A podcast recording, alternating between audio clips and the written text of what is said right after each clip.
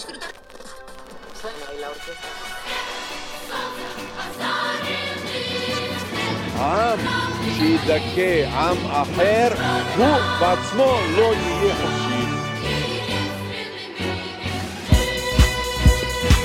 גל חדש, הפודקאסט של חדש תל אביב. שלום חברות וחברים, תודה שחזרתם אלינו. שמי אורי אנזנברג, ואני שמח ומתרגש להיות פה איתכם ולהצטרף לצוות המגישים של גל חדש, הפודקאסט היחיד שמכבד אמנות והסכמים בינלאומיים.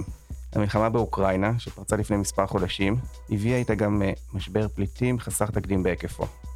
מיליוני גברים, ובעיקר נשים וילדים שנאלצו לעזוב את חייהם מאחור, לברוח מההרס ולהפוך באחת למבקשי מקלט. מיד לאחר פרוץ המשבר החלנו לראות, ברחבי העולם וגם בישראל, גילויי סולידריות מרגשים וחסרי תקדים. ממשלות, ארגוני חברה אזרחית ואנשים פרטיים שפתחו את ליבם ואת כיסם כדי לסייע לפליטות ולפליטים. אפילו ממשלת ישראל יצאה ביוזמות שמטרתן לסייע לפליטים המגיעים לישראל. גם כאלה שאינם זכאי חוק השבות. אבל כמו שכולנו יודעים, מבקשי המקלט בישראל הם לא תופעה חדשה. כבר 15 שנה שמתגוררים כאן פליטות ופליטים רבים ממדינות כמו אריתריאה, סודאן וקונגו, והמדיניות שממשלת ישראל נקטה כלפיהם נעה לרוב על הציר שבין התעלמות, הזנחה והתעמרות. כדי לצלול לעומק הקורה, הזמנתי לאולפן את דוקטור שני בר טוביה, לקדם את המדיניות של פורום ארגוני הפליטים.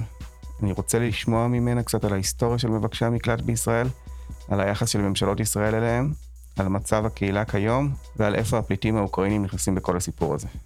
אבל רגע, אתם יודעים שאי אפשר להתחיל בלי כמה פרוצדורות. לייק כבר עשיתם, subscribe כבר לחצתם, דירוג כבר נתתם, תפרגנו, זה גם מהפכני וגם סולידרי. יש לנו ערוץ וואטסאפ בו תהיו הראשונים לשמוע על כל פרק שיוצא.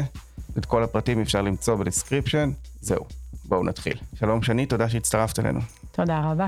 אמ, אז אני אתחיל בלהציג את עצמי קצת. כמו שאמרת, אני בתפקידי הנוכחי ומאז חודש ספטמבר בעצם, אז די חדשה. אה, אני מקדמת מדיניות של פורום ארגוני הפליטים. אה, אני פורמלית עובדת של ארגון אסף, אה, שהוא אחד מששת הארגונים בפורום.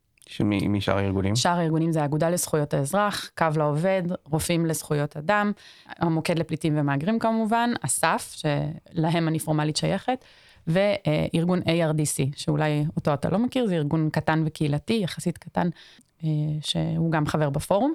הפורום בתצורתו הנוכחית אה, הוא קיים כבר כמה שנים טובות, אה, לפחות חמש, כשבעצם הרעיון זה אה, שזה ארגונים, הם לא כולם עובדים רק על דברים שקשורים לפליטים ומבקשי מקלט, מן הסתם, רופאים לזכויות אדם ואגודה לזכויות האזרח וגם קו לעובד עובדים עם אה, אוכלוסיות מאוד מגוונות. אבל בכל מה שקשור לפליטים ולמבקשי מקלט, הרעיון היה לנסות לפעול ביחד, בפעולה משותפת. אה, ואני בעצם נמצאת הרבה בכנסת, במשרדי ממשלה, אה, כותבת ניירות עמדה וכולי, בשם הפורום אה, ככלל. לפני כן עשיתי דוקטורט, והנושא של הדוקטורט שלי היה מדיניות כלפי פליטים, במדינות שמכנות את עצמן מערביות, בהתמקדות בישראל, אבל לא רק, ככה ב... פרספקטיבה קצת יותר רחבה, הסתכלתי גם על אוסטרליה וארצות הברית וגם על uh, מדינות אירופה כמובן. אז אני כבר אשמח לשמוע על הדוקטורט יותר בפירוט, אבל uh, את יכולה להסביר מה התפקיד שלך ב, בתור מקדמת מדיניות, מה זה אומר? כן, הרעיון הוא פשוט לנסות לבלום יוזמות מזיקות ולקדם בממשלה הנוכחית, זה קצת... מצחיק ומלחיץ לומר את זה בחדר הזה, אבל בממשלה הנוכחית יש אה, גם אפשרות לקדם לפחות כמה דברים אה, ספציפיים אה, לטובת פליטים ומבקשי מקלט, אבל כמובן עבודת הבלימה שלנו היא נמשכת גם בממשלה הנוכחית. אז מה, כאילו, תספרי קצת... מה הדברים העיקריים שעשיתי מאז הכניסה לתפקיד? או קודם כל נשמח לקבל איזשהו רקע, כשאת מדברת על מבקשי מקלט בישראל, במה אוקיי. מדובר בדיוק. מצוין. וגם מה הממשלה עושה. מצוין. אז אתה אמרת באמת, גם בפתיחה שלך, אמרת, גם נקבת במבקשי מקלט וגם בפליטים. אה, עכשיו, בכל העולם המונחים האלה הם קרובים אחד לשני ומשתמשים בהם במקביל, ובישראל על אחת כמה וכמה, וזה אגב בסדר, כי יש גם את המשמעות היומיומית והלא משפטית של המונחים האלה, וזה מישהו שמבקש מקלט, הוא רוצה מקלט, הוא צריך מקלט, אה, וכנ"ל לגבי פליט. אה, פליט באופן אינטואיטיבי, וזה בסדר גמור שתהיה לזה גם משמעות יומיומית בנוסף למשמעות המשפטית. לא צריך לפחד להשתמש במונחים האלה. אז אני בעיקרון הייתי מעדיפה לומר פליטים, כי פליט הוא מי שברח מהמדינה שלו, אה, יש סט של סיבות באמנת הפליטים, אבל שוב, בשפה היומיומית פליטים זה גם מי שברחו ממלחמות, וזה נניח לא כלול באמנת הפליטים. אז פליט הוא מי שברח מהמדינה שלו וכרגע לא יכול לחזור אליה, מבחינתי. ולכן אני לא מתביישת להשתמש במונח פליטים, גם בהקשר לסודנים והאריתראים. למה בתקשורת ו- וגם בשמאל, בפוליטיקה וכולי, אומרים מבקשי מקלט? זה כאילו נשמע לאנשים פחות כזה חד משמעי, כאילו שהם הם לא אה, חולקים על המדינה, אה, או לא ממציאים הגדרה. זה חלק מהאופנה שאנחנו מכירים של הממשלות לא לבדוק את הסטטוס, ואז הם... חד משמעית. יש הבדל בין פליט לפליט מוכר. בישראל אין כמעט פליטים מוכרים. בגלל זה אני אומרת, אפשר להרגיש חד משמעית נוח לומר פליטים, כי יש הבדל בין זה לבין פליט מוכר. אז בעצם גם השימוש בשפה מבקש מקלט היא בעייתית, שזה יתקבע בתור... אה, זה יתקבע בתור איזה מונח כזה יותר רך מפליטים, למרות ששוב, אם חושבים על זה מבחינה משפטית, מבקש מקלט הוא מי שהגיש בקשת מקלט. ויש עדיין בארץ אריתראים וסודנים שלא הגישו בקשות מקלט, סודנים יש מעט. אריתראים, אני שבוע שעבר פגשתי מישהו כזה, שהוא סופר מנהיג, סופר מודע. אני אומרת לו, איך לא הגשת? איך לא הגשת? והוא אומר לי, בשביל מה? למה להגיש? אף אחד לא מוכר כפליט. בשביל מה אני אגיש? למה אני צריך לתת למדינה עוד פרטים עליי ולספר את הסיפור שלי? אני מפחד. אני, איפה שלא צריך להגיע לרשויות, אני מעדיף לא להגיע. אז רגע, אז נלך שני צעדים אחורה. כמה מבקשי מקלט, אה, הפליטים שלא הוכרו על ידי הממשלה יש כרגע בישראל? אז עד להגעה של הפליטים האוקראינים, עיקר הפליטים בישראל היו באמת אריתראים וסודנים. כיום אנחנו בערך על 30 אלף, אה, קצת פחות, כשהשיא היה 60 אלף. הרבה מהם יצאו אה, במסגרת המאמצים הכבירים של ישראל להוציא אותם מכאן למדינות אפריקאיות, הסכמים אוגנדה ורואנדה שעלו ככה לכותרות ב-2018, אבל אה, חלק ניכר מהם יצאו למדינות מערביות, שזה גם, אפשר להסתכל על זה כעל פדיחה גדולה מאוד. המדינה הראשונה זה קנדה, זאת אומרת, הכי הרבה מבקשי מקלט שעזבו את ישראל נמצאים כיום בקנדה. אלפים? כמה? אלפים, אלפים. אה, וקיבלו אה, הגנה בקנדה. בכל מיני תוכניות, יש כל מיני דרכים לעשות את זה, וזה בעצם התקווה היחידה לעתיד של מבקש מקלט אריתראי כיום בישראל, זה לצאת לקנדה. אשכרה. כאילו משאת נפשם כן. של כולם. ואז יש 30 אלף כיום. יש קצת פחות. יש בערך 20 אלף אריתראים, וסודנים, זה תלוי אם אתה סופר את מי שקיבל א', חמש, מעמד תושב מבית המשפט לפני חצי שנה. אם אתה, ואפילו לא ברור עדיין אם משרד הפנים סופר אותם או לא סופר אותם, אבל לסודנים יש כמה אלפים שקיבלו א', חמש, אז הם לכאורה לא אמורים להיות במצבת ה... אני עושה מרכאות, מסתננים, אה, כי הם קיבלו אשרת תושב, שזה מה שמקבל גם מי שמוכר כפליט. זאת אומרת, אז הם ירדו מהמצבה. אה, אריתראים, מאוד מאוד נדיר למצוא כאן אריתראים עם א', חמש, יש כמה בודדים שהוכרו כפליטים. בודדים ברמת ה-20. אה, וחוץ מזה, הרוב עם חתיכת נייר שקוראים לה 2א5, היא הומצאה במיוחד בשבילם, והיא לא מקנה להם שום זכויות. אה, היא יוצרת המון המון בעיות בירוקרטיות, כי במדינת ישראל צריך מספר תעודת זהות בשביל להתנהל בכל מקום. היא בעצם מקנה להם את, ה, את, ה, את הזכות אה, להישאר פה ולא הרבה מעבר לזה. מותר להם לעבוד, אבל זה לא רשמי, זה הסדר אי אכיפה. אז רגע, אז ספרי לנו קצת עליהם, מתי הם הגיעו. אז... יש איזושהי תחושה שרוב החברים השמאלניים ששומעים את הפודקאסט מאוד מעורים, mm-hmm. אבל אנחנו לא מספיק יודעים מה קרה במדינות שהם הגיעו מהם, מה, מה נשאר מאחוריהם, איך החיים שלהם נראים עכשיו. כן, היחסי ציבור של האריתראים היו תמיד בציבוריות הישראלית קצת פחות מוצלחים. אה, מאלה של היחסי ציבור של הסודנים, ויש לזה כל מיני סיבות. אה, אז הסודנים, זה קצת יותר ידוע, הם ברחו רובם אה, מרצח עם. יש מדינות שהכירו בזה רשמית כרצח עם, יש מדינות שלא, אבל בכל מקרה... זה היה במתי? בשנות האלפיים, אבל עד היום. זאת אומרת, התחיל בעשור הראשון של, של שנות האלפיים, אבל בחלקים מסוימים בסודאן עד היום. זאת אומרת, חברים סודנים בפייסבוק כל הזמן עוסקים בזה, באלימות של המיליציות כלפי כפרים עיקר העניין שם זה בעצם תהליך ערביזציה של השלטון, אה, שהשלטון דוחף לערביזציה, ומי שהמוצא האתני שלהם הוא אפריקאי שבטי, הם הנרדפים העיקריים. אז יש את זה בחבל אה, דארפור. שהוא בדרום מזרח סודן, נכון? טוב, ואני לא זוכרת, הרבה זמן לא הסתכלתי על המפה. אמ, שוב, הם כאן כבר 15 שנים. על המפות היינו מסתכלים ב-2012-2013, עכשיו אנחנו כל הזמן אומרות, זה כבר אנחנו כבר בסיטואציה שזה לא כל כך משנה. כאילו, גם אם משרד הפנים מחר יבדוק את כל בקשות המקלט שלהם באופן הגון, זה כבר מאוחר מדי ומעט מדי. אחרי כל כך הרבה שנים, באופן חוקי, תחת הגנה קבוצתית במדינה מסוימת, בכל מדינה אחרת הם היו כבר מקבלים מעמד. בזה, אגב המחקר שלי, ישראל כן חריגה. בזה שנותנים לאנשים לחיות עם מעמד כל כך כל כך רזה, שבעצם לא כולל כלום ושום זכויות, כל כך הרבה שנים. יש מעמד כזה גם במדינות אחרות, אבל הוא, לא- הוא, בן אדם לא נשאר בו 15 שנה, זה מאוד חריג. בגלל זה אני אומרת, המעורבות שלי, אני אפילו נגיד, לקרוא חדשות מאריתריאה ודברים כאלה, אני כבר לא עושה את זה בשנים האחרונות. אז זה, זה לגבי הסודנים. אריתריאה, דיקטטורה. דיקטטורה רצחנית, הסיפורים שאתה אה, שומע כש, אה, מחברים אריתראים, או כשממלאים בקשות מקלט, כוללים רדיפה דתית, כוללים אה, כמובן את הסיפור הזה של השירות הצבאי ללא, אה, ללא גבול, זאת אומרת, שנים על גבי שנים. בדיוק פגשתי מישהו שאבא שלו בצבא כבר 50 שנה, אבא שלו זקן, כשהשירות הצבאי בעצם בהרבה מקומות בעולם מוכר כעבדות, עבודות כפייה וכולי. וזה לכל. האוכלוסייה שם או רק לחלקים מסוימים? זה לכל האוכלוסייה, זה גורף, אלא אם כן הצלחת מסיבות מסוימות לברוח או זה, אבל זה, אבל זה גורף. אה, נשים כמובן עם ילדים אה, לא מחויבות בגיוס, ובגלל זה רוב הנשים ינסו להיכנס להיריון בגילאים מאוד מאוד מוקדמים, כי בשביל נשים גיוס לצבא זה כמעט בוודאות אומר לשמש כשפחת מין, אה, לעבור אה, התעללויות, דברים מאוד מאוד קשים. כל מה שקשור לתקשורת, רדיפת עיתונאים, אריתריאה מדורגת מקום אחרון בעולם. אה, ואפשר עוד להמשיך לספר על התענוגות שם, אה, בתי כלא אה, שאינם ידועים, אנשים שנעלמים ולא חוזרים, מועלמים, עינויים.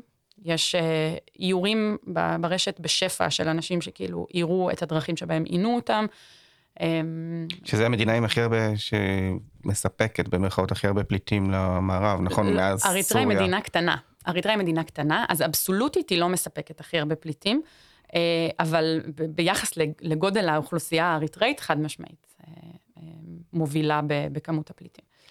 והפליטים שהגיעו אלינו הם בעצם, אין פליטים חדשים יותר, נכון? הגבול... אה, לא. הגבול מאז 2012, ב-2012-2013 נסגר, ב-2015, אגב, לא ברור, אנחנו לא מספיק יודעים מה קורה בסיני, ומה בדיוק ישראל הבטיחה למצרים, או, או לחצה על מצרים לעשות וכולי.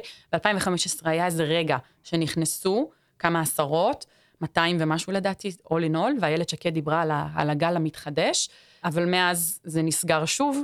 אה, שוב, במחקר שלי ממש ניסיתי כאילו לדלות כל מידע על זה, בעצם למה? אנשים הפסיקו לנסות, או שמצרים פשוט הגבירה מאמצי אכיפה, שזה אה, ההשערה שלי, וגם יש לזה טיפה ראיות אה, בתקשורת. אז, אז אין אנחנו לא יודעים. חשש שהמצב ישתפר באריתריאה או בסודאן.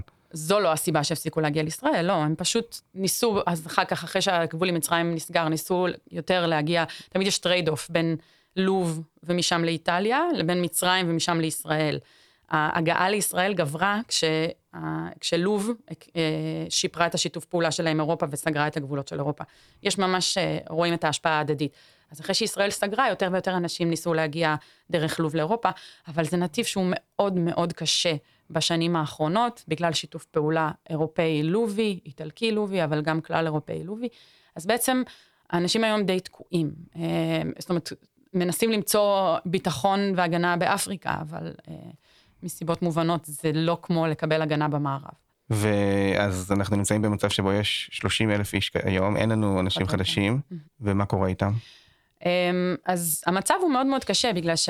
זאת אומרת, גם אם לאורך השנים אה, יש, היו שיפורים קטנים, אני אתן כדוגמה, פעם היו צריכים לחדש ויזה כל חודשיים, או כל חודש היו תקופות אפילו, היום הם מחדשים ויזה כל חצי שנה או שנה, שזה שיפור מטורף, מטורף. ה- היום הזה במשרד הפנים הוא יום מאוד מאוד קשה בשבילהם, אז ההבדל בין פעם בחודשיים לפעם בחצי שנה שנה הוא גדול. למה קשה? בגלל היחס, בגלל שצריך לקחת יום חופש ולנסוע למתקן בבני ברק, גם אם אתה גר בבאר שבע, גם אם אתה גר בחיפה. אה, באר שבע אולי נוסעים לאילת, יש עוד מתקן אחד בלבד באילת, וגם הוא לא תמיד פתוח.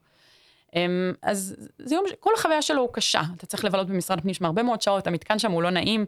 אגב, קוריוז, עכשיו, אה, בגלל הלחץ של, אה, בתורים של הדרכונים לישראלים, אז נותנים אפשרות לחדש דרכונים בבני ברק. אז אנחנו ממש תוהות האם זה יביא לשיפור המצב של השירותים במתחם הזה, של המראה הפיזי שלו, ואולי אה, יצא מזה טוב מה, מהעומס של הדרכונים. אז המצב כיום של הקהילה, אני אומרת, למרות השיפורים הקטנים האלה לאורך השנים, ויש עוד, בוטל חוק הפיקדון ועוד כל מיני דברים. אה, חולות נסגר. תסבירי במשפט אה, מה זה חוק הפיקדון. חוק רק. הפיקדון זה החוק שבעצם גזר עליהם לתת 20% מהמשכורת שלהם שהופקדו, או היו אמור- אמורים להיות מופקדים, חלק מהמעסיקים לקחו את הכסף אבל לא שמו אותו בקרן, אה, היו אמורים להיות מופקדים בקרן, הכספים האלה, שתינתן להם רק כשהם יעזבו את ישראל, שזה כמובן מגוחך כשמדובר בפליטים, ובמיוחד בפליטים שנמצאים פה כל כך הרבה שנים. אין מה לתמרץ אותם לעזוב את ישראל, אם את בתור מדינה נותנת להם הגנה ואומרת, הם, הם מוגנים מפני הרחקה. אגב, שופטת המחוזי אמרה את זה לפני אה, שלושה שבועות בהקשר של האוקראינים בפסק דין נהדר ומכונן ומפתיע ואמיץ, שהיא אומרת שם, אה, לתת הגנה מפני הרחקה, אבל לא לתת זכויות, זה, זה סתירה פנימית. זאת אומרת, אם לבן אדם לא נותר ברירה, אלא לרעוב או לעבור למדינה אחרת, זה לא נחשב שהוא מוגן מפני הרחקה.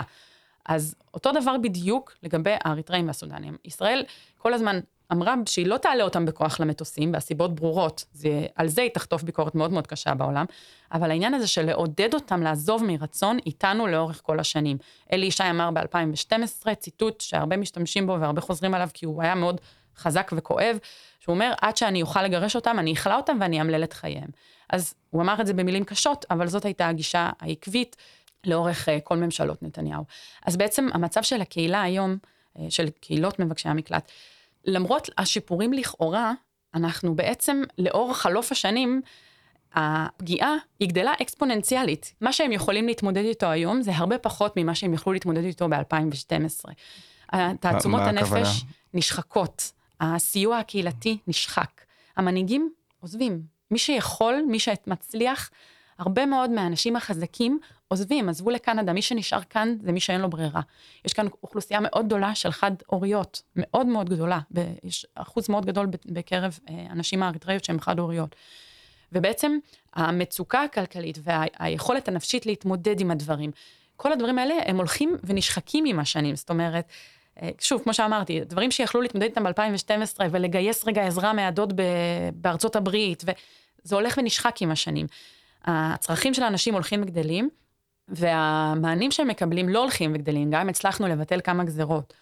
אז בעצם המצב היום, ובפרט אחרי הקורונה, של הקהילה, מבחינה הומניטרית, מאוד מאוד רע.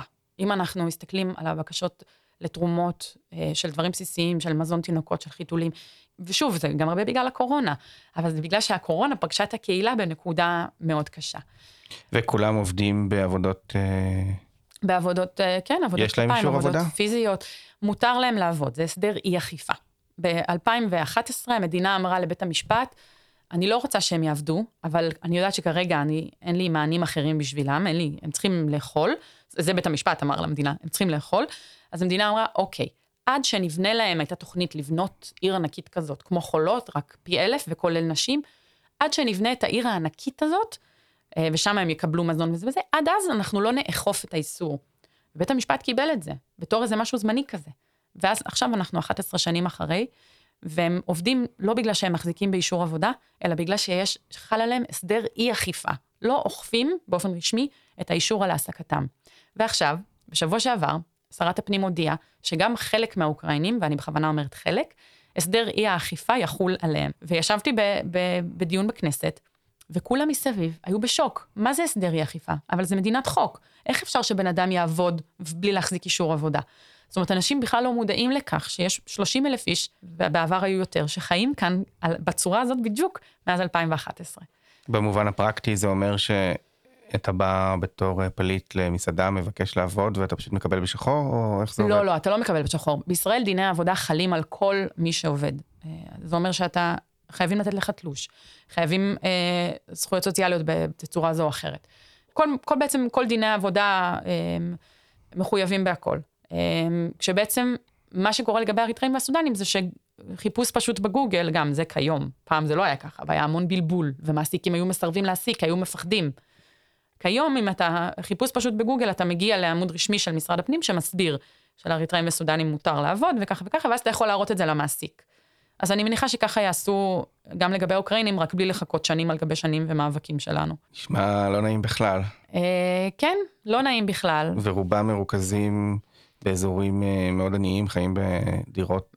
בהחלט, בהחלט. יכולה לספר לנו קצת על החי... אה, תנאי כן, החיים שלהם? זה, זה אחד הפרדוקסים העיקריים, או אחד הדברים העיקריים שמכאיבים במה שקרה פה בעשור וחצי האחרון, האחרונים עם, ה, עם האנשים האלה, שבעצם הקמפיין של, ה, של הממשלות, הניסיון להציג את זה כאילו זה או הם, או התושבים המקוריים של המקומות העניים, זה הצליח. השיסוי הזה, האחד בשני, הוא הצליח. ואני שומע מבין השורות שזה משהו שנעשה בכוונה לדעתך. גם אם זה, זאת אומרת, גם אם זה, יש לזה רכיבים תת-מודעים ולא, חד, חד משמעית כן, זאת אומרת, זה, זה, זה, לכל הפחות זה שירת את הממשלה, גם את הצרכים האלקטורליים שלה, גם את הרצון שלה לא להתמודד לא עם השכונות החלשות ולא עם מבקשי המקלט. אנחנו לאורך כל השנים אמרנו, ויש גם קולות שאומרים את זה, אגב, בדרום תל אביב. כשאתה מדבר עם אנשים ברחוב, ואתה מבין גם שבעצם זה הקולות אפילו היותר נפוצים, שאומרים, המדינה צריכה לטפל בהם, תנו להם זכויות כדי, ש, כדי שמצבם יהיה קצת יותר טוב, ואנחנו, זאת אומרת, הם לא יחלישו עוד יותר שכונות חלשות. ולא רק זה, זה גם יאפשר להם להתפזר, לגור במקומות טיפה פחות עניים, טיפה פחות מוזנחים, במקומות גם שרחוקים טיפה מארגוני זכויות אדם. כרגע האנשים, בפרט החלשים ביותר שבקהילה הזאת, בעלי מוגבלויות וחד-הוריות, שזקוקים לסיוע מתמיד של הארגונים, כדאי שהם יגורו בתל אביב. כדי... איזה סיוע הם מקבלים באופן יומי? אני אתן לך דוגמה, לפני איזה חודש, אה, בדיוק באתי לצאת מהמשרד, ומישהי, אה, אם חד-הורית, קיבלה תרומה גדולה מאצלנו. וזה היה מאוד כבד.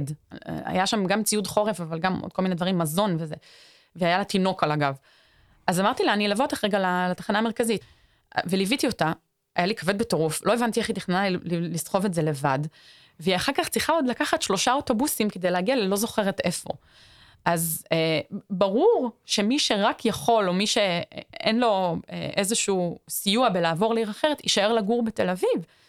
יש אנשים שנזקקים באופן תמידי למרפאה של רופאים לזכויות אדם, למרפאה של טרם תחנה מרכזית, שזה המרפאה היחידה, שוב, אגב, ההבדל בינה לבין האוקראינים, זה כל הזמן נמצא בסאבטקסט של מה שאני אומרת, אבל המרפאה היחידה שיכולה לתת שירותים למי שאין ביטוח בריאות אה, מצד המעסיק שלו, כי למבקשי מקלט אין ביטוח בריאות ממלכתי. השר הורוביץ הבטיח לתקן את זה. בדיוק באתי לשאול, אני זוכר ש... זה עוד לא התממש. זה עוד לא יצא לפועל, אנחנו מאוד מאוד מקוות שזה יצא לפועל בקרוב, זה יהיה Game Changer ממש ממש גדול, בהנחה שזה ייושם כמו שצריך, ושיהיה סבסוד למי שלא יוכל לשלם את הדמי ביטוח. יש אנשים בקהילה עם מחלות קשות, אה, עם מוגבלויות, עם זה, שפשוט לא מטופלים במשך שנים, רק על ידי הקהילה שלהם, סיוע מהקהילה וסיוע מהארגונים.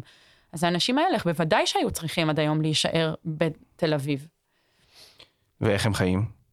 שוב, כמו שאמרתי, סיוע מהקהילה, זו קהילה לא, מאוד סולידרית. לא, מבחינת תנאי מגורים בתל אביב. את היית בדירות? ראית את התנאי מחיה שם? אני ירושלמית, אני אחרי עשור של חיים בירושלים, ו, ובחלק ניכר ממנו, זאת אומרת, במשך איזה 4-5 שנים התנדבתי עם הקהילה שם. המצב באופן כללי בירושלים, אפשר להניח, הוא קצת יותר טוב מהמצב בתל אביב. שוב, עניין של כמויות ושל טיפול של העירייה, וטוב, גם בתל אביב העירייה מטפלת, אבל שוב, בירושלים יש פחות מבקשי מקלט.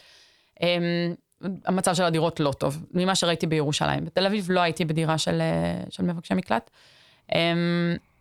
הם נאלצים לחיות כמה יחידות, כמה משפחות גרעיניות הרבה פעמים בדירה אחת. אנחנו יודעים את זה בגלל, אה, זאת אומרת, הזווית של הילדים, איך זה משפיע על ילדים ואיך זה משפיע על נשים מבחינת הביטחון במרחב הביתי. אה, אין להם הרבה, אין להם הרבה מיקוח. בעלי דירות שמוכנים להשכיר להם, כי לא כולם מוכנים להשכיר להם. אה, ושבמחיר שהם יחסית יכולים להרשות לעצמם. זה יהיו דירות לא טובות. ואני רוצה לשאול מה הכיוון, מה, מה העתיד, איך הם רואים את האופק. גם מבחינת ההתנהלות של המדינה, אבל לפני זה אני אשאל להתעכב שנייה על המעבר הזה לקנדה, זה עניין אותי. זאת אומרת, זה משהו שהוא, זה בעצם החלום שלהם כרגע? של כל אחד. והם חיים את זה ביום-יום? כן. איך, תספרי לנו איך עוברים לקנדה. אז בגלל שהחלום הזה הוא חלום כל כך עז, יש, התפתחה תעשייה סביבה של מאכערים גם סביב העניין הזה, זה, וזה מאוד מפחיד, ואנחנו נתקלות בזה באופן יומיומי. אמ, אבל בעיקרון, אם זה לא מאכערים שמבטיחים כל מיני חלומות והגירה כמהגרי עבודה וכולי, יש לקנדה תוכנית ספונסר שיפ אה, פרטית. יש כמה נתיבים לעשות את זה. יש, קודם, יש גם ריסטלמנט דרך האו"ם, שזה לפגיעים ביותר, וזה לוקח המון זמן, אבל uh, כשאנחנו פוגשים אדם פגיע במיוחד, אנחנו ננסה להגיש אותו ל-resettlement דרך האו"ם. וזה זה לא רק לקנדה, זה, זאת אומרת, מדינות מערביות שלוקחות אנשים ל-resettlement. לא מעט מכאן גם עברו לארה"ב, לשוודיה. אמ, אבל הנתיב הכי מרכזי לקנדה זה, זה באמת ה-sponsorship הפרטי. בקנדה יש תוכנית שהיא די חריגה, שכל אזרח קנדי יכול להביא פליט. יכול לעשות מה שנקרא sponsorship, להיות ערב לפליט, ויש לזה גם כל מיני כללים, איך הוא, מה הסיוע שצריך לתת לפליט בשנתיים הראשונות, וזה, זה. אני לא בקיאה בפרטים, ו- וזה בעצם דרך אה, נפוצה מאוד. אני אגיד שבקנדה יש קהילות יהודיות גדולות ומבוססות, ובאמת הרבה פעמים זה הקשר, זאת אומרת, אשכרה. יש מישהו בישראל שמכיר איזשהו קנדי, או איזושהי קהילה קנדית, ואז אפשר לעשות גם ספונסר שיפ קהילתי, סביב אה, בית הכנסת, סביב הקהילה. אפשר להביא פליט או קבוצה של פליטים, או ספונסר שיפ אישי. אז יהודים קנדים עוזרים יהודים לפליטים אריתראים להגיע לקנדה. להגיע לקנדה מישראל. וכאן- אגב, חלקם גם רואים את זה כמעשה שהם עושים למען מדינת ישראל, זאת אומרת, ל- לפתור לה את, את מה שהמדינה מתייחסת אליו כבעיה, כבר הרבה מאוד שנים. אז כמה אין לי את המספר בשלוף, אבל אנחנו מדברים על אלפים. אלפים שעוברים. כן. ומה את רואה את העתיד של מי שנשאר כאן? קשה מאוד, קשה מאוד. זאת אומרת, יש איזשהו אופק שאיזושהי ממשלה בעתיד תנסה לייצר, אה, כי בסוף 30 אלף איש זה משהו שאפשר, אה, אני מניח שעלו לישראל בתקופה האחרונה יותר מ-30 אלף איש. ברור, ברור שאם היו רוצים לקלוט אותם, אה, זה היה יכול להתבצע מאוד מאוד מאוד בקלות, מבחינת הגודל של האוכלוסייה הזאת, ומבחינת הידע של ישראל בקליטת הגירה. זה, זה ברור וזה חד משמעי. תראה, מה שצריך לקרות כדי לפתור את הבעיות באופן רוחבי, את הצרכים שלהם באופן רוחבי, זה מעמד. א', חמש. ואני, שוב, אמרתי את זה ואני אגיד את זה שוב, אחרי 15 שנים של שהייה בישראל באופן חוקי כמוגנים מפני הרחקה, הגיע הזמן למעמד א', חמש. הבעיה היא שלתת מעמד זה כרגע בסמכות משרד הפנים. ומשרד הפנים, לפחות באופק הקרוב, לא יעשה את זה, ולא ייתן להם מעמד. בגלל השרים, לא בגלל המדיניות כן. של המקצועית. גם ה-DNA של המשרד. ה-DNA של, של uh, משרד הפנים זה משהו שאנחנו מדברות עליו יותר ויותר לאחרונה, שוב, על רקע אוקראיני גם יש לזה קשב, פתאום אנשים שמים לב לזה, שזה משרד שה-DNA שלו זה להתנגד למהגרים, זה לאכוף נגדם. זה לא משרד uh, שיודע להגן על פליטים. אני חושבת שבמדינה מתוקנת, מה, מה ש... האידיאל, מה שצריך לקרות, זה שיחידת ה-RSD, היחידה לבחינת בקשות מקלט, היא בכלל צריכה לשבת בנציבות זכויות האדם, אם היה דבר כזה בישראל, או ב- במשרד המשפטים, איפה שיושבים מומחים למשפט בינלאומי. אמ, זה, זה החלום, אמרתי את זה לפני כמה זמן, הלוואי אבל זה- שבדיון הבא בכנסת יושב פה נציב אבל זכויות זה לא האדם. יקרה. ולא. אז מה שיקרה זה שהם ימשיכו כאן דורות על גבי דורות להיות עם אה, קיום ארעי ולא בטוח. עם תפרים מפה ומשם, עם פאצ'ז, לא תפרים, אה, טלאים. ילדים שנולדים כאן מקבלים אזרחות? מה פתאום? אין במדינת ישראל דבר כזה. אין כזה דבר. היו החלטות ממשלה לאורך השנים שאזרחו ילדים שגדלו כאן. אה, זה ספציפית. מעולם לא חל על האריתראים והסודנים, כי זה חל רק על מי שנכנס לישראל באופן חוקי. זאת אומרת, במטוס דרך נתב"ג. אה, ולא מישהו שחצה את הגבול, אה, או שהוריו חצו את הגבול. אז אין ילדים אריתראים עם מעמד, יש ילדים סודנים עם מעמד, זאת אומרת, כשהם יגיעו לגיל 16, אה, גם זה, האמת היא, יש בעיות, אבל שלהורים שלהם לכל הפחות יש א' חמש, אמרתי כבר שהסודנים, היו להם אה, הצלחות בבתי המשפט, ו, וגם נתניהו אה, בכמה פעימות נתן מעמד לסודנים, נתן א' חמש. אמרתי כבר שיחסי הציבור של הסודנים באופן כללי היו יותר טובים, וגם הם, היו, הם קבוצה יותר קטנה. האריתראים, כמו שאמרתי, נדירים האריתראים הם א' חמש, הילדים האריתראים שנולדים פה, אין להם... אין אה, להם כלום, מגיעים לגיל 18 ומגלים שאפילו ביטוח הבריאות שהיה להם בתור ילדים. והם נשארים בחיים ארעיים כמו ההורים שלהם. זה משבר מאוד מאוד קשה. ההגעה לגיל אה, 16, אבל בפרט 18, ואנחנו רואות את זה עכשיו יותר ויותר, כי פעם היו ילדים בודדים כאלה, עכשיו אנחנו אה, מתחילות אה, לראות עשרות שמגיעים לגיל 16 ו-18, וזה זה משבר מאוד מאוד קשה, ואנחנו חושבות על זה המון השנה, אנחנו נצטרך להגביר פעילות ב, בתחום הזה. טוב, אני רוצה לעשות טיפה זום אאוט. אנחנו הולכים לעולם כנראה שיהיה בו יותר ויותר פליטים. אנחנו ראינו את הפליטים במלחמה בסוריה. אה, מניח שספציפית באזורים האלה של אה, צפון אפריקה וצפון אה, מזרח אפריקה, משבר האקלים הולך להכות יותר קשה מרוב האזורים, גם בישראל דרך אגב. אז זה, זה משהו שהולך להיות, זאת אומרת, מה שאנחנו רואים עכשיו זה רק הכנה למה שהולך להיות, לא יודע, המאה ה-21, המאה ה-22. כנראה שכן. הדיבור על פליטי אקלים הוא דיבור מאוד מאוד חזק עכשיו, ש, שהולך ומתחזק, וזה ברור שזה הולך להיות אחד הטרנדים העיקריים, ולמעשה יש אנשים שאומרים שגם הפליטים של היום, אפשר לקשור כמעט כל משבר פליטות למשבר אקלים. זאת אומרת, אה, זה נכון שאנשים ברחו ממלחמה או מדיקטטורה, אבל אם תחפור אחורה, אתה תראה מאבק על משאבים. ואם תחפור אחורה, אז אתה תראה קולוניאליזם אירופי וניצול משאבים אירופי וכולי וכולי. זאת אומרת, אה, יש טענה שלמעשה כבר משברי הפליטות של היום, מאחורי כל משבר פליטות נמצא אה, משבר האקלים. אני יותר בכיוון של מאחורי כל משבר פליטות נמצא אי השוויון העולמי. יגידו לי שגם מאחורי השוויון העולמי נמצא משבר האקלים. אז, אז כן, אה, חד משמעית, אה, זה הולך להיות טרנד מאוד מרכזי. ומספרי הפליטים כנראה אה, הולכים לגדול. הבעיה היא שהאמירה הזאת היא הרבה פעמים משמשת אנשים למסקנה המהירה מאוד של, אז מה שאנחנו צריכים זה דווקא לבצר את הגבולות, להישאר לבד על הסירה שלנו ולהציל את עצמנו. ונגד זה יש, אה, שוב, אנחנו עכשיו עוברים לדבר ברמות שהן הרבה יותר אה, תיאורטיות, אבל יש נגד זה כל מיני טיעונים, הראשון שבהם זה הטיעון הפרקטי. אה, זה לא הצליח עד היום. סגירת גבולות זה לא דבר שהצליח, בגדול. אולי חוץ מצפון קוריאה, יש שם נתונים מיוחדים, וגם שם זה לא הרמטי. ישראל היא דוגמה למדינה שהצליחה יחסית יפה לסגור גבולות, מסיבות ברורות, וגם בגלל מבנה גיאוגרפי ותנאים גיאוגרפיים וכולי, ואפילו פה, הנה, הנה, הנה הגיעו האוקראינים, הפליטים האוקראינים. אה, ומסיבות שונות, שקשורות הרבה פעמים לזה שמדינות רוצות גלובליזציה, רוצות מסחר, רוצות אה, קשרי תיירות, רוצות את הנכסים שיכולים לחצות את הגבולות שלהם, אבל לא רוצות את המחירים שבאים ביחד עם זה. אז אוקראינה זו דוגמה קלאסית, כי לישראל היה, היה הסכם פטור מוויזות עם אוקראינה, ובגלל זה אוקראינים יכלו להגיע לכאן. עד, ב... עד תחילת המלחמה. בתחילת המלחמה, ישראל טוענת שההסכם פטור מוויזות הוא עדיין בתוקף, אבל זה, ל... זה למטרות תיירות. אז בגלל זה הם כפו את הטופס הזה, שאנשים צריכים לבקש, לבקש להגיע מראש, שזה בעצם כמו ויזה. אבל um, בעצם בגלל ההסדר פטור מוויזות הזה, ובגלל שהייתה פה קהילה אוקראינית uh, מסוימת, בין אם uh, זכאית חוק השבות או לא זכאית חוק השבות, אז זה יצר סיטואציה ש, שפתאום, הנה, יש משבר פליטים שהוא אינו אפריקאי, שגם משפיע על ישראל. אז אפילו ישראל שהצליחה לסגור את הגבולות, זה לא הרמטי. ברגע שאת רוצה מסחר, ברגע שאת רוצה אה, שיתוף פעולה, ברגע שאת רוצה שיגיעו אלייך במטוסים גם תיירים, אז, אז, אז יגיעו גם אנשים שזקוקים להגנה ושאי אפשר להחזיר אותם, לפי המשפט הבינלאומי. אז אני אומרת, הטיעון הזה הוא גם לא פרקטי, האמירה הזאת של, אז לא, אז צריך דווקא בגלל שמשבר האקלים, דווקא בגלל שמלחמות, דווקא בגלל שזה ושזה, צריך לסגור את הגבולות יותר טוב. זה גם לא פרקטי, זה כמובן לא, לא מוסרי, אם חושבים בפרספקטיבות גלובליות, שוב, אמרתי כבר, אי שוויון עולמי. אמ, אה, ואני גם רציתי להגיד, זה, העניין הזה של לסגור את הגבולות והפחד המערבי מפליטים, הוא גם חצוף. כרגע, לפחות בתמונת המצב הנוכחית, זה נכון שאם מדברים על העתיד וחושבים על פליטי אקלים וכולי, אז זה יכול להישמע מפחיד. אבל אנשים שמפחדים עכשיו מגלי פלישות של פליטים, זה פשוט צבוע. אחד הדברים החשובים והראשונים שצריך לדעת שמדברים על פליטים, זה ש-86% מהפליטים בעולם מגיעים או מבקשים הגנה במדינות מתפתחות. למדינות מפותחות מגיעים כ-14-15 אחוזים בלבד. זאת אומרת, הרוב נשארים באזורים שלהם.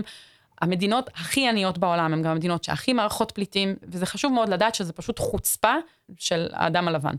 אמ, ואני מדברת עכשיו על אירופה, ומדברת על אוסטרליה, מדברת על ארה"ב. ועל ישראל. אתה אמרת את זה. אז יש uh, מודל חיובי שאת יכולה לדבר עליו? לצערי, בקרב מדינות מערביות, לא, לא כל כך. כאילו, קנדה מארחת הרבה פליטים, ומארחת יפה, זו מדינה אבל שצריכה הגירה.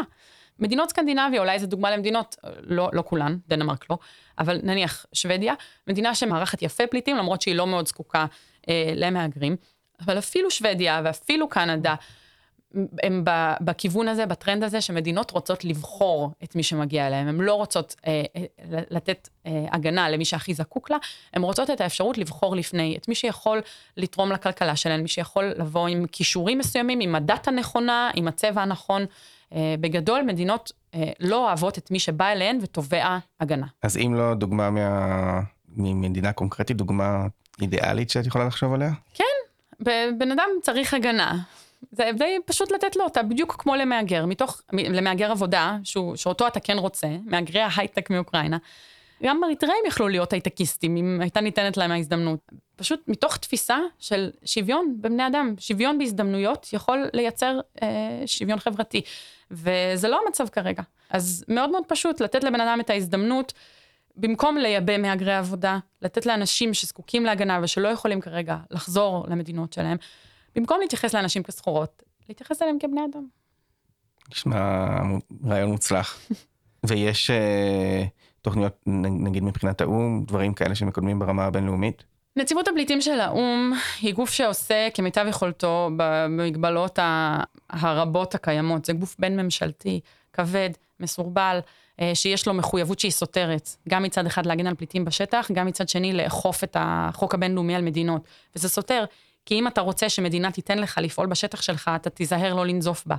ורואים את זה מצוין בפעילות של נציבות האו"ם לפליטים בישראל. אז לאור כל הדבר הזה שאמרתי עכשיו, נציבות האו"ם לפליטים, כל פעם שהיא מנסה להוביל איזושהי רפורמה, או להוביל אה, איזשהו תיקון לאמנת הפליטים, או איזשהו אה, פרדיגמה חדשה בחשיבה על הגנה על פליטים, זה יוצא לה קצת, אה, קצת לא מוצלח, קצת אה, כמו פשרה אחת גדולה. וככה זה אה, קרה שוב ב- לפני שלוש, ארבע שנים, אה, עשו את ה... נו, ההצהרה על, אה, על הגנה על פליטים, whatever, זה, זה כזה לא חשוב, שזה גם לא חשוב שאני אזכור את זה. כי זה פשוט, הנציבות שיווקה את זה כאיזה מהלך גדול של חשיבה מחדש על, על משטר הפליטים וכולי, וזה נגמר בקול ענות חלושה, ובאיזו הצהרה דרדלה כזאת, שלא באמת מחייבת המדינות העשירות לעשות משהו אה, לגבי הגנה על פליטים.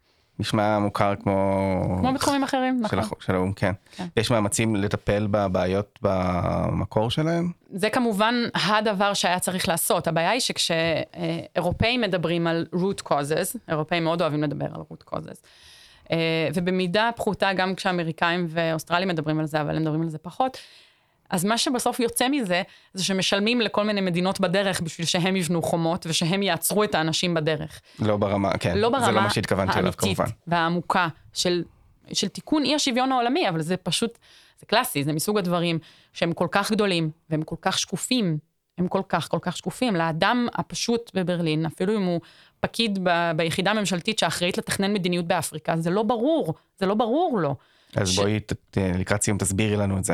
כי זה גם משהו שאמרת קודם, בסוף הבעיה היא מבנית, נכון, וזה מה שכל כך מייאש בה. זה מה שכל כך מייאש בה, כי זה, בעיניי, שוב, זה לא תחום המחקר שלי, אני חייבת להגיד, זה פשוט מחשבות שאני חושבת תוך כדי, ושאני גם, אני, אני חיה בעולם, ואני גרתי גם בגרמניה, שזו מדינה שהיא שוב יחסית מצטיינת בטיפול בפליטים, ויודעת לדבר יפה יפה על אפריקה, ונותנת תקציבים וזה וזה, ואז משלמת לממשלות באפריקה בשביל שיחסמו את הפליטים בדרך, כי גרמניה רואה את זה כאינטרס שלה, שלא יגיעו הרבה אנשים ל- ל- לאירופה. שיחסמו את הפליטים באלימות. אה, כן, בחומות, בחיילים, במה שצריך. אה, שיתוף פעולה עם משטרים מפוקפקים, מה שצריך. אז בעצם התמונה שנוצרת זה שפליטים זה חלק מ- מהמצב שבו חלק אחר מהאנשים חיים חיים מאוד טובים, בעיניי זה ברור. כל התלונות שיש לנו על המצב שלנו כאן, כמובן ש... בעיניי זה ברור. אור. ודווקא כשאני חושבת על הנושאים האלה ועל הדברים האלה, אני לא כל כך חושבת על ישראל. המצב של ישראל הוא קצת מוזר, גם מבחינת זה שהיא מדינה חדשה, ואי אפשר להגיד שהיא מדינה אירופאית במלוא מובן המילה, מבחינת עוצמות ומשאבים והיסטוריה יציבה ומבוססת וקולוניאליזם כמובן, אפשר לדבר על קולוניאליזם כיום, אבל לא במובן הקלאסי של המאה ה-16-17. אז, אז שוב, אז אני דווקא לא חושבת על ישראל. אמ, אני, אני חושבת על, על אירופה, אני חושבת בעיקר על אירופה. אה, כמובן, כשמדברים על חוצפה בהתנהגות כלפי פליטים ובניצול משאבים של מדינות סביבך, ואז בלימת הפליטים שנוצרים כתוצאה מהניצול הזה, אוסטרליה, קלאסי, קלאסי. ואוסטרליה מזעזעת עם פליטים. אוסטרליה אפילו לא מנסה, בניגוד לאירופה, לשלם את המס שפתיים. למרות שיש אה, ממשלה חדשה שם עכשיו, שאולי... נכון. אמר, שבוע שעבר אמרתי לכל החברות שלי, במה אפשר למצוא נחמה? איזה יופי, איזה נפלא העולם. אפשר למצוא נחמה בזה שהלייבור עלו לשלטון באוסטרליה. בפרספקטיבה היסטורית, הלייבור היו גרועים עם פליטים בשני העשורים האחרונים. ההידרדרות... ברמה של, אה, זה מה שאני יודע מידע כללי, של איים ששמים שם נכון, פליטים, נכון. אוניות מלחמה נכון. שתופסות אותם בים, נכון. ובטעות הורגות. על ישראל. ואוסטרליה זה שתי המדינות היחידות עד היום, המערביות, שמשום מה חשבו לעצמן שזה הגיוני לקחת אנשים, פליטים, ממקום אחד, ממדינה אחת, ולזרוק אותם למדינה ענייה, מוחלשת, משברית אחרת, שהם מעולם לא עברו בה, ושאין להם שום קשר אליה. זה, זה משהו שמיוחד לישראל ואוסטרליה. אם כי הממשלה הבריטית עכשיו חשבה לשים פליטים אוקראינים באוגנדה. נכון, הממשלה הבריטית עכשיו, אה, לא אוגנדה, רואנדה, אה, חתמה, סליחה. חתמה הסכם עם רואנדה, ונראה מה יקרה עם זה. אירופה רצתה לאורך השנים, don't get me wrong, ל- ללכת במודל האוסטרלי ולעשות כל מיני מחנות בכל מיני מדינות. אבל עד היום זה לא קרה, עד היום אירופה הגבילה את עצמה ל- לזרוק פליטים במדינות שיש להם איזשהו קשר אליהן, שהן עברו דרכן והיו צריכים לבקש שם הגנה לפי התפיסה. לוב, מצרים. אה, אה, טורקיה, כן. ויש לכם איזשהו רשת, זאת אומרת, נשמע שאת מאוד מעורבת גם במה שקורה באוסטרליה, זה באנגליה. בגלל המחקר. בגלל זה המחקר, אין, אין קשר בין ארגונים כאן לארגונים באירופה. יש, יש מעט. אמ, בעיקר האמת היא דווקא בהיבטים הטיפוליים יותר, לומדים אחד מהשני איך מתמודדים עם ניצולי עינויים, איך מתמודדים עם טראומה מתמשכת, יש הרבה שיתופי פעולה כאלה.